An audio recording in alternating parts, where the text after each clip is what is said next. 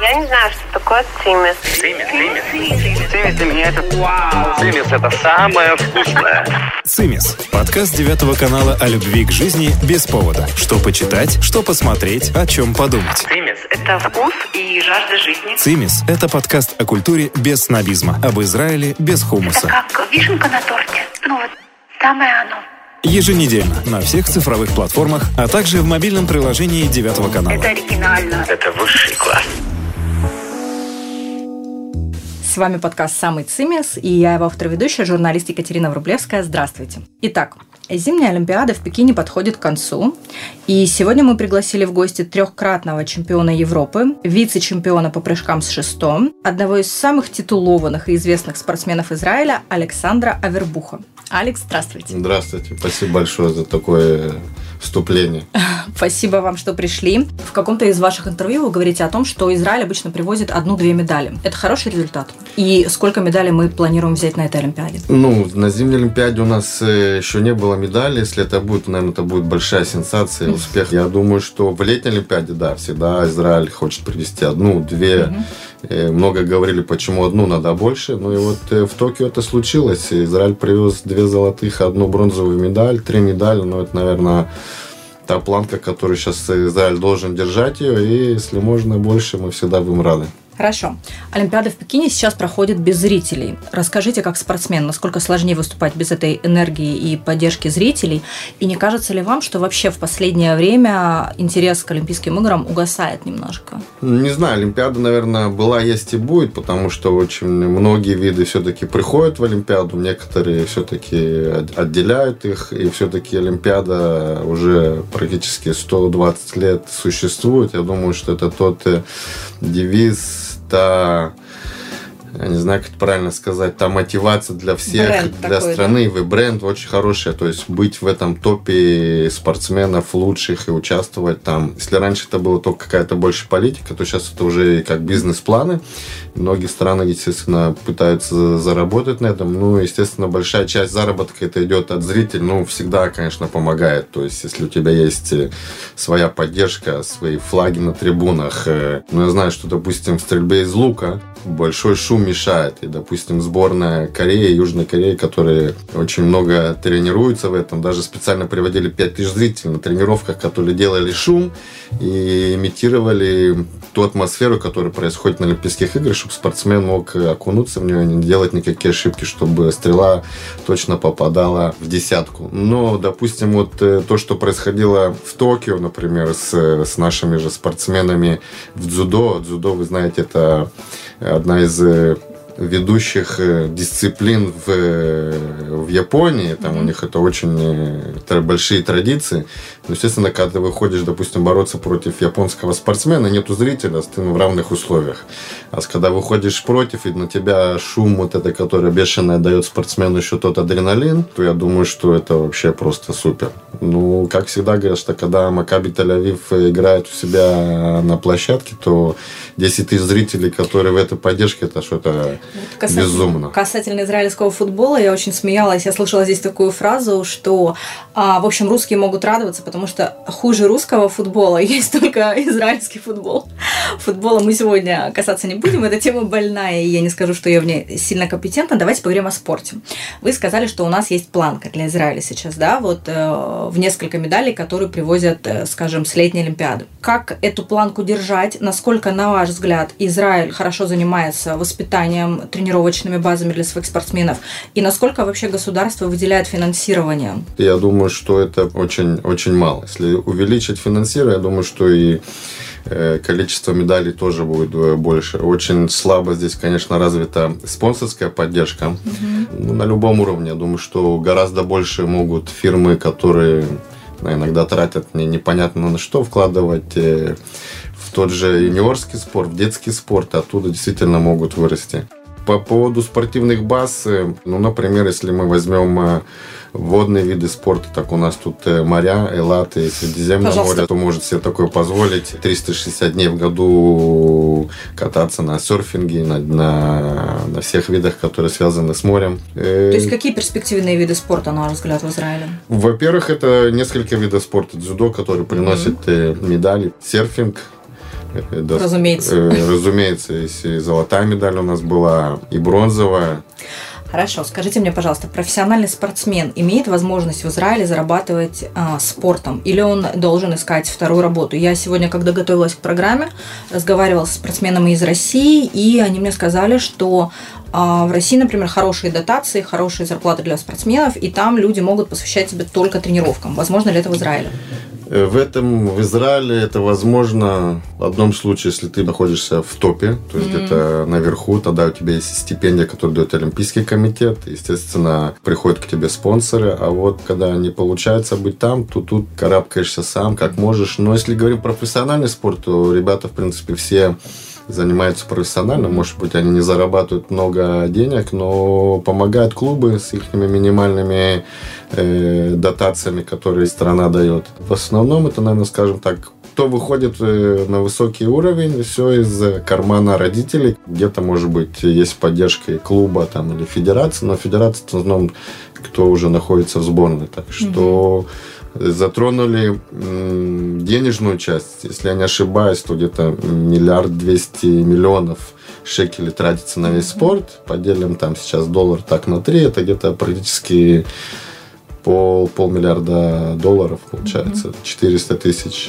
400 миллионов. Ну, Из и- госбюджета выделяется. да, и как бы сумма неплохая, но в основном, если я не ошибаюсь, где-то 60-70%, 60% уходит на игровые виды спорта, как футбол, баскетбол.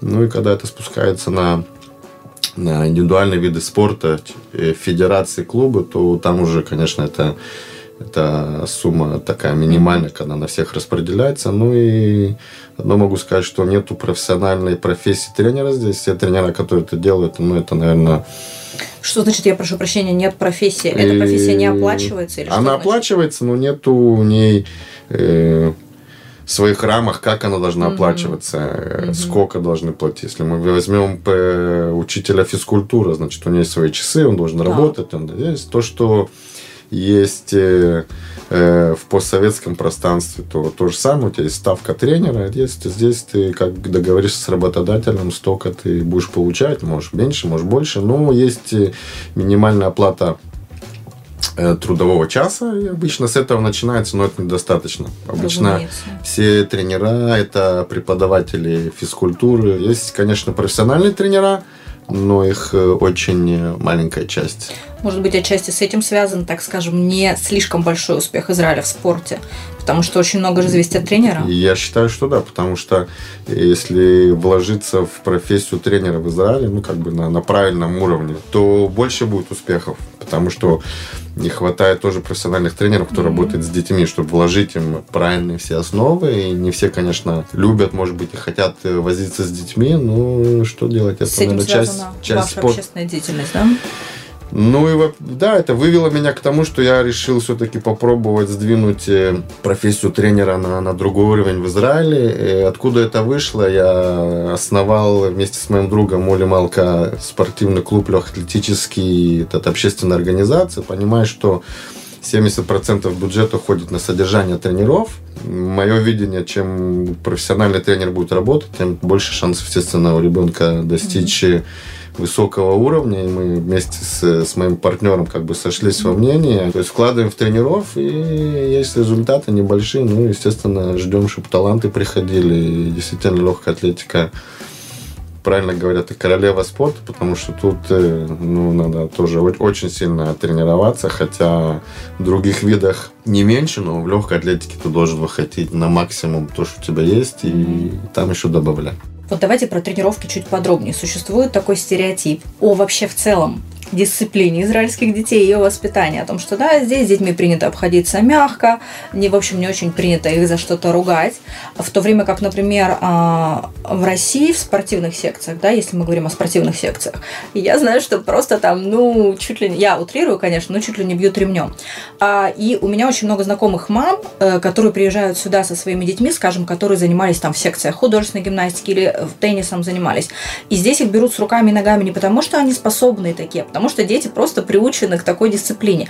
Вот э, этот стереотип о том, что здесь недостаточно э, жестких методов воспитания спортсменов, он состоятелен? Ну, стереотип, наверное, еще есть, потому что все равно воспитание в израильской семье, воспитание в спорте совсем чуть-чуть разное. Mm-hmm. Ты тут требуешь, что должен в израильской семье, окей, ты не можешь сейчас сделать, и, ну, давай сделаем попозже. Я, допустим, рос, не можешь сейчас сделать, ты должен сделать сейчас еще быстрее. Ну, вы вообще из спортивной семьи, у вас и отец, вообще, и мама тренер. Вообще, да, ну, как бы требовалось там, как бы, воспитание. Я считаю, что это действительно не хватает израильскому спорту, потому что то, что тренера пытаются выбить из, как бы, найти в спортсмене, чтобы он крыл какие-то свои таланты упорности, продолжение, там, не, не сдаваться, еще то когда он приходит в семью, иногда это не в том же формате работает. Хотя э, золотая медаль э, по художественной гимнастике, израильтянка, которая выросла здесь, которая здесь э, э тренер у ней тоже Русская, из, израильтянка. Да, нет, нет. А вот Викторчик. Э, Викторчик, она как бы с русскими корнями, она приехала в начале, по-моему, 70-х годов в Израиль. И, Я как раз как считала, бы, что она жесткая женщина. Она очень жесткая, но и как бы есть здесь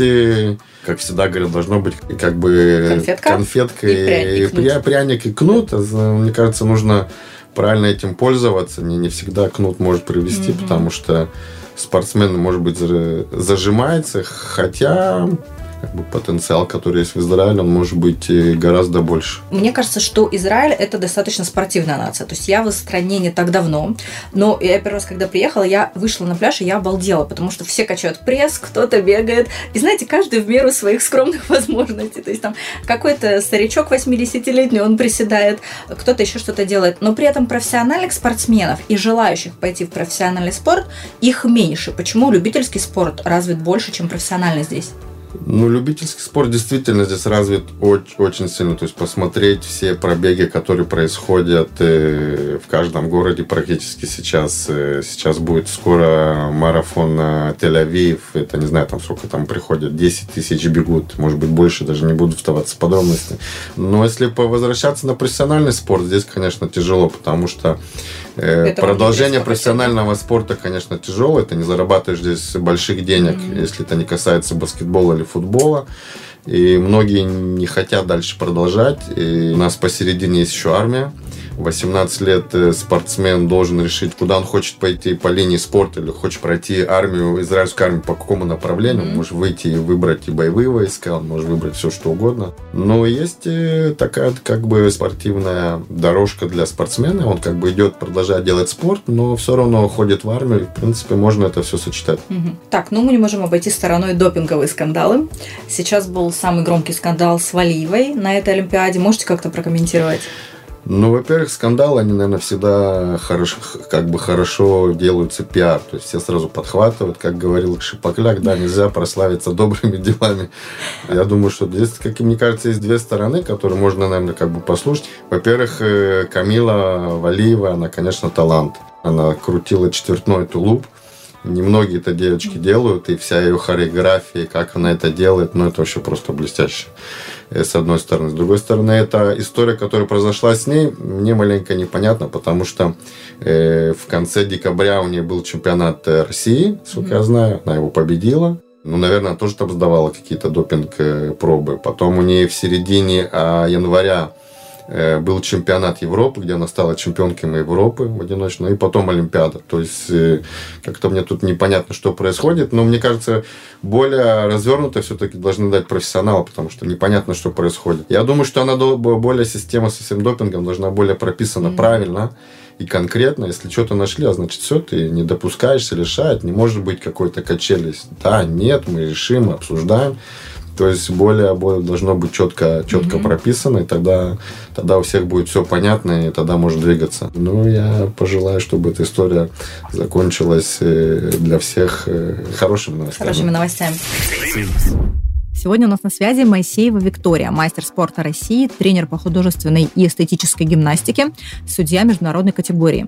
Давайте послушаем, что Вика говорит нам о допинге, российском спорте и художественной гимнастике видах спорта, как фигурное катание, художественная гимнастика, синхронное плавание. Для чего нам допинг? Нам нужно быть красивыми, точными, делать вещи, которые зависят от координации движений. Никакой допинг не поможет нам быть более координированными. Поэтому это большой вопрос. По Валиевой тренерский штаб никогда в жизни не допустил бы применения допинга. Представляете, сколько сил было положено, как много людей стоят за плечами спортсменки. И я уверена, что никакого допинга там сто процентов.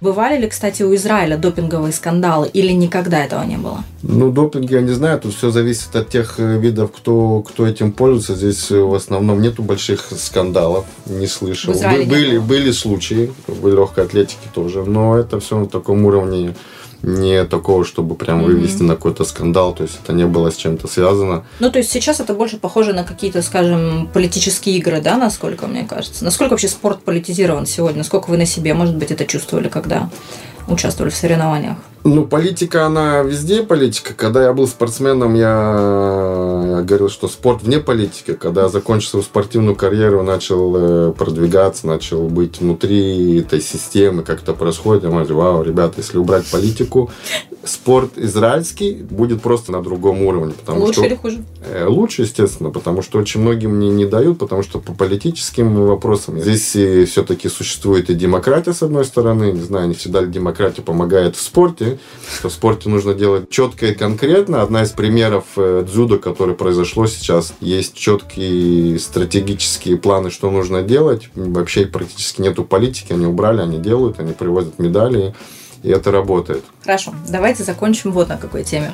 Вы участвовали в соревнованиях за две страны, насколько я понимаю, за Россию ранее и позже за Израиль. Как совмещать два гимна и две страны, и а, насколько у вас это укладывается в вашей системе координат? Ну, вообще, конечно, связь у меня с Россией э, остается. У меня мама живет, э, В осталась Иркутске, в да? Иркутске. Я постоянно с ней на связи. Сейчас из-за короны, конечно, меньше встречались, но связь есть. Как бы у меня... Я вырос там, тренера. У меня первый тренер, который... Друзья, так скажем, когда мне было 9 лет, это была первая медаль, ему, наверное, было 33-34, я уже не помню сколько, может быть, помоложе даже. То есть это просто где я, где он, и теперь мы друг другом общаемся, теперь иногда набираю его те- телефон, спрашиваю, а тут что нужно делать? Он говорит, Алекс, ты знаешь больше, чем я, давай делай. Я говорю, не, ну ты мне подскажи, мне нужно уточнить, проверить, так что есть связь. У меня не получилось сделать больших результатов э, в российской сборной, потому что я был чемпионом России в десятиборе, пятый на чемпионате России по прыжкам шестом, ну, естественно, э, раскрылся за счет Израиля, конечно, здесь все медали, которые завоевал у меня в карьере, это связано с Израилем. Мне говорят, Алекс, а если бы ты рос здесь, в Израиле, ты бы мог э, достичь тех условий? Я говорю, навряд ли. Он говорит, а что здесь? У нас есть такое выражение афух, у нас есть ко- кофе, а называется Наоборот, афух, да, это наоборот. наоборот, то есть я не знаю. Вот наоборот здесь э, действительно сработал так, что Израиль мне дал действительно раскрыться и воплотить, наверное, все, наверное, мечты любого спортсмена, поучаствовать на Олимпиадах. Я был э, участником трех Олимпиад. Не получилось э, сделать э, медаль там, но я как бы старался. Хорошо, значит, мы желаем удачи сборной России и сборной Израиля в эти финальные Олимпиадные дни. С вами был подкаст «Самый Цимис» и Алекс Авербух. Спасибо. Спасибо вам, занимайтесь спортом. Спасибо. Цимис – это самое вкусное.